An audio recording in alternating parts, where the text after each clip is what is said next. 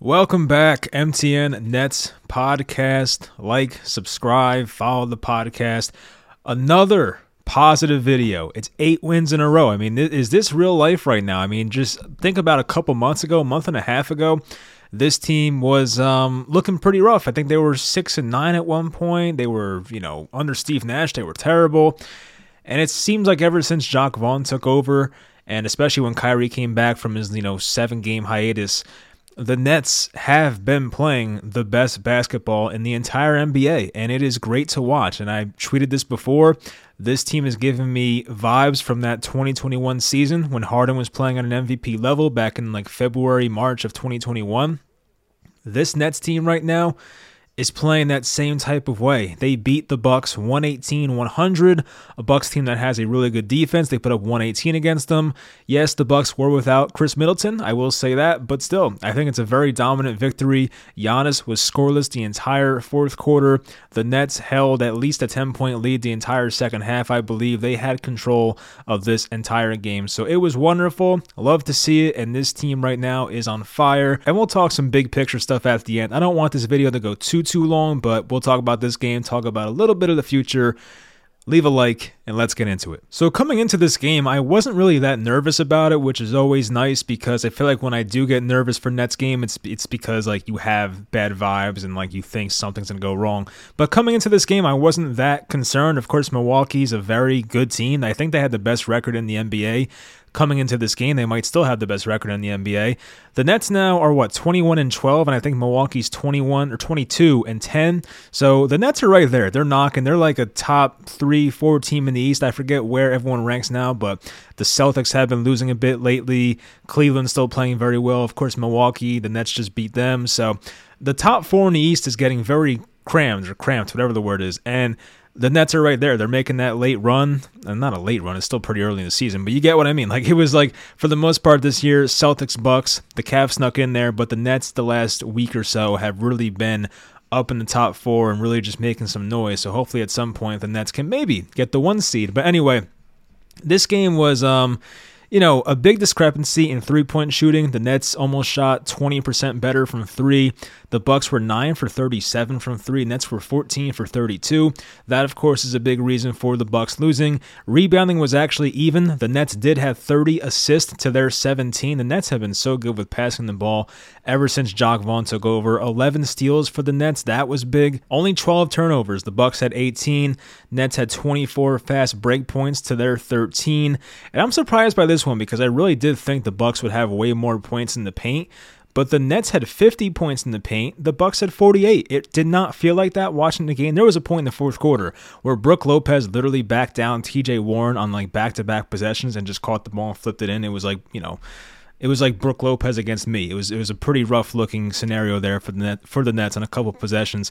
But um, I'm surprised by that. But hey, I'll take it. Um, you know, we saw the the typical Giannis getting some calls he probably shouldn't be getting, which is always annoying, but it is what it is. Um, especially the one where he fell. I mean, there was one where he slipped over like his own feet basically, and Ben Simmons got a foul called on him.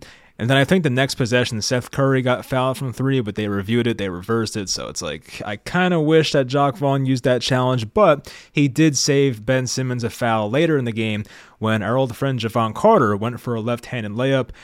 Ben Simmons didn't even foul him at all. The refs did call a foul, but Jacque Vaughn challenged it. They reversed it. Ben Simmons had a foul taken away. So that's pretty much it for the team stats. The biggest Bucks lead was two. The Nets had a 23 point lead at one point. And as I mentioned, the Bucks they did try to make a comeback a few times in the late third, early fourth quarter, and they cut the game to like a 10 point game. I would say at least four or five times. It seemed like there was a lot of times in this game where the Bucks kept cutting it to 10, but the Nets always responded. And there were times where the Nets had a chance to really break this game open. I remember there was a momentum three that Kevin Durant missed from the right wing that he really wanted to make in the third quarter. He was pissed when he missed it.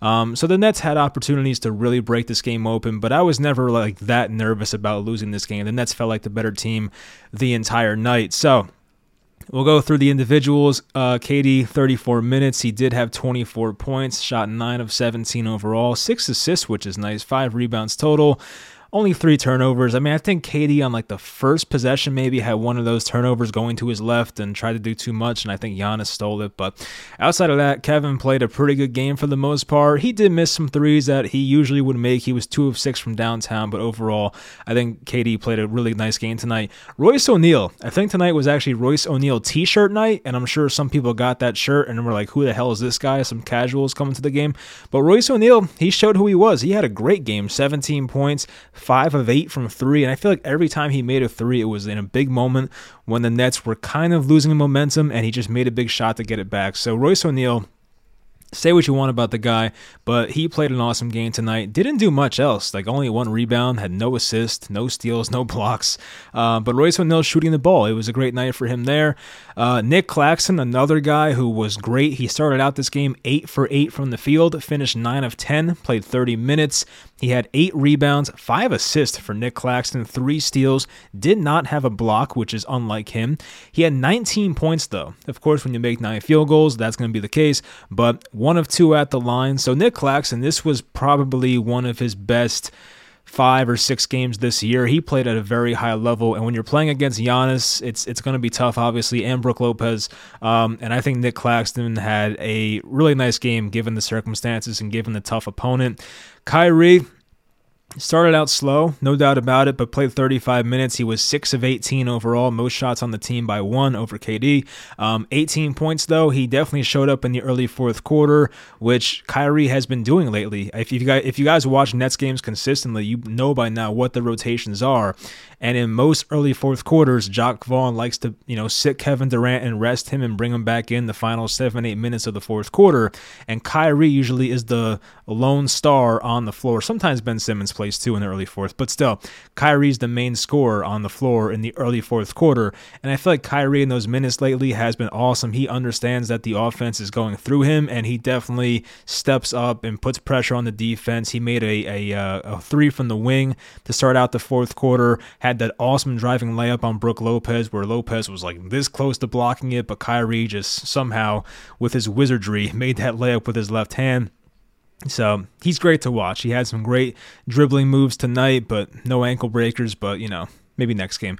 But uh, Kyrie overall, yeah, not the best shooting night, but I do think he stepped up in the fourth quarter when this team needed it. Definitely showed his his uh, defensive effort. He also had nine rebounds. I didn't even bring that up. Kyrie had nine rebounds, which is big. Six assists. Uh, yeah, look, honestly, the shooting was not that great, but I think outside of that, Kyrie did have a nice night. Ben Simmons, I would say it's a good game from him. Twelve points, six of nine. Ben Simmons made his, you know, typical. He did the running hook shots at some point. He was doing his floaters. Um, you know, he did miss an easy reverse layup at the end, but the game was pretty much over at that point anyway. Um, and I think that led to it led to something good. I know he missed that layup, and maybe they kicked it out to somebody for a three, so it didn't matter anybody. I think none. What happened was he missed the layup. Someone got a steal, and they came back down. And I think Kyrie may have hit the dagger three right after that. But um, yeah, but Ben Simmons, I think overall played a nice game.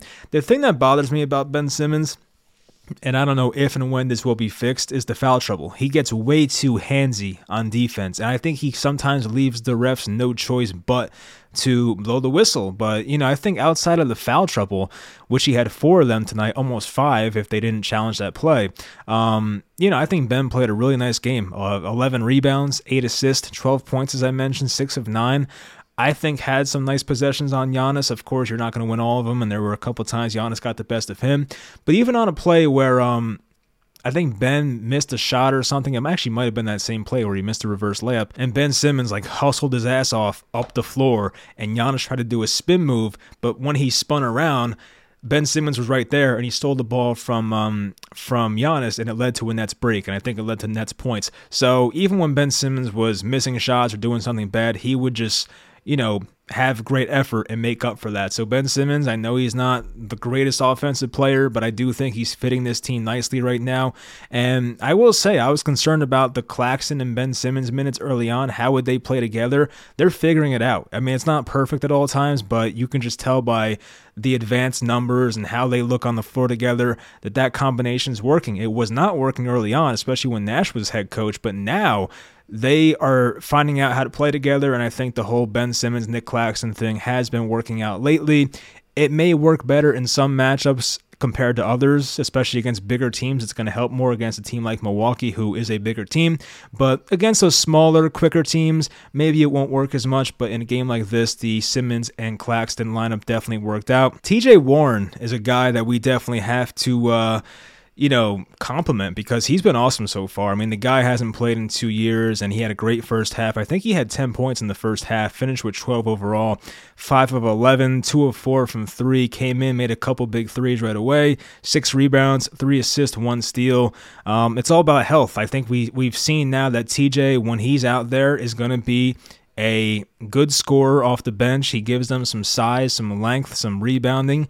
Um, actually, a better playmaker than I thought he was. I think the big knock on TJ Warren coming over here, aside from the injuries, was that he does does not get assists. And I feel like he made that great alley oop pass to uh, Ben Simmons last game. I didn't podcast after that one, but he had a great pass to Ben Simmons who did we play last game? I forget now, but I think it was the Wednesday night game or something. He threw an uh, he threw basically a half court alley oop to Ben Simmons. It was a great pass. It reminded me of Jason Kidd back in the day. So yeah, TJ's been better than I could have expected. I mean, I, I did think TJ would be fine by like the later part of the season, but like not this soon. As I said, the guy hasn't played in so long. You figured there'd be a lot of rust, but I feel like he came in his first game. He made like 10 points. And, you know, he kind of tapered off after that, but I feel like the last maybe three, four games, TJ Warren is starting to show us who he really is. And it's not like bubble level because he will never get to that again, probably because that was ridiculous. But um, if he's like one of the main guys off the bench and can help score and take the load off of like Kyrie and KD, um, that's going to help a lot. So TJ, TJ, love what I've seen so far. Yuta Watanabe, he did play 23 minutes, but not much of an impact. He did make a garbage time three. I was happy for him.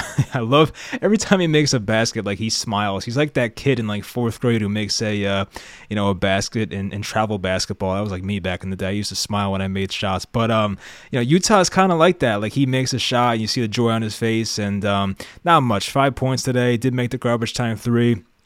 He came in right away and got beat off the dribble by Jrue Holiday. So you know, we saw some good, some bad from Yuta. Definitely wasn't his best game, but it wasn't horrible. So um, he'll be better going forward, I'm sure. Edmond Sumner, I don't think even played in the second half, but he looked all right in the first half. He did have two assists, and he kept driving to the basket, putting pressure on guys. He's so damn quick. Like the burst he has is crazy, Edmond Sumner.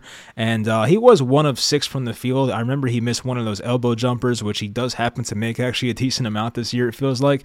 But um, yeah, Sumner did play some high level defense, effort wise at least, and uh, put pressure on the defense. So I can't really ask for much more. Seth Curry played 25 minutes, so he's been, you know, I don't want to say not playing a lot lately, but I feel like Seth has played less than we had expected the past couple games. There was a stretch where Seth Curry played like 14 minutes combined in two straight games, and I forget if that was like dating back to last game or two games ago. I don't know. But Seth in this game didn't make a huge scoring impact. He was two of nine, one of four from three. Did have two steals, which is great, only five points. But I feel like Seth just gave him another ball handler and did a good job like navigating off screens and, and things like that. And I did think there was a point when it was the lineup where Brook Lopez kept making the easy layups, and I was like, you got to get Seth Curry out this game. And right as I said that, he made a nice little like left-handed layup from the right side. So um, yeah, Seth Curry. I mean, it's a mixed bag. You're gonna get some nights where Seth is five of seven from three and really keeps your offense in the game and, and just explodes. And then there's times where, you know, he doesn't give you the best nights, but that's just kind of how it is with Seth, uh, Seth Curry. Um, we'll talk about trades and stuff in the future. Of course, he's a name brought up sometimes. Him, Patty Mills, Cam Thomas, guys like that. Joe Harris, of course. Um, one of those shooters may be dealt, but we'll talk about that going forward. You see all the time on Twitter about John Collins, Kyle Kuzma. I like Kuzma a lot personally, but we'll get to that another day. So Cam Thomas only three minutes didn't really do a whole lot, just garbage time. But yeah, that's pretty much it for this game. I was really impressed. Um, as I said, I wasn't really that anxious coming into this game. And when that happens, I feel like the Nets have a good winning percentage. I don't know the numbers off the top of my head. I don't keep track of that stuff, but um, I just have a confidence about this team that I have not had in a long time. And, you know, I think the Nets are legit. I just tweeted that before, too. And I do think, of course, because it's the Nets and bad things tend to happen to this franchise, I'm sure something will go wrong because that's the negative mindset I have. I mean, I've I've seen it for too many years. I've been a Nets fan for too long. But um, right now, at least, this team looks really good. So I hope they can keep it up.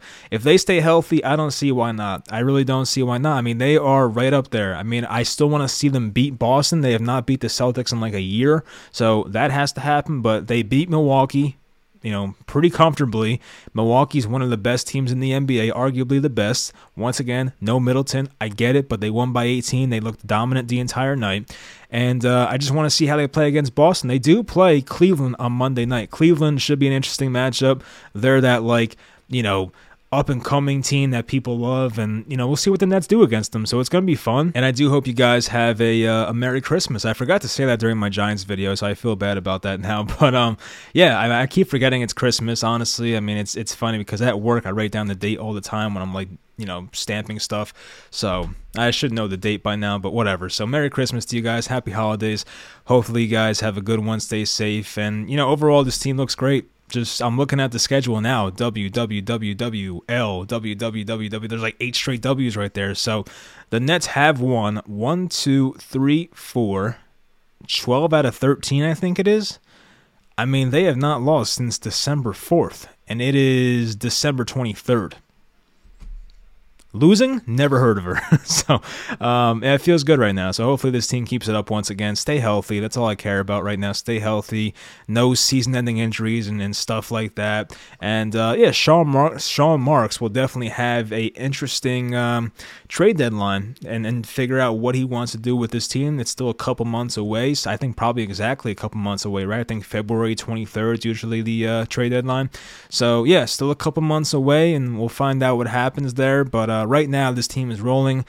I wouldn't mess with it right now, of course, but um, you know, if Sean Marks does see a deal he likes and thinks they can put the Nets over the top, then uh, we'll see what happens with that. But I love what I'm seeing. I'm sure any Nets fan would agree with that right now, and hopefully the next time I talk to you guys, it's some good news once again.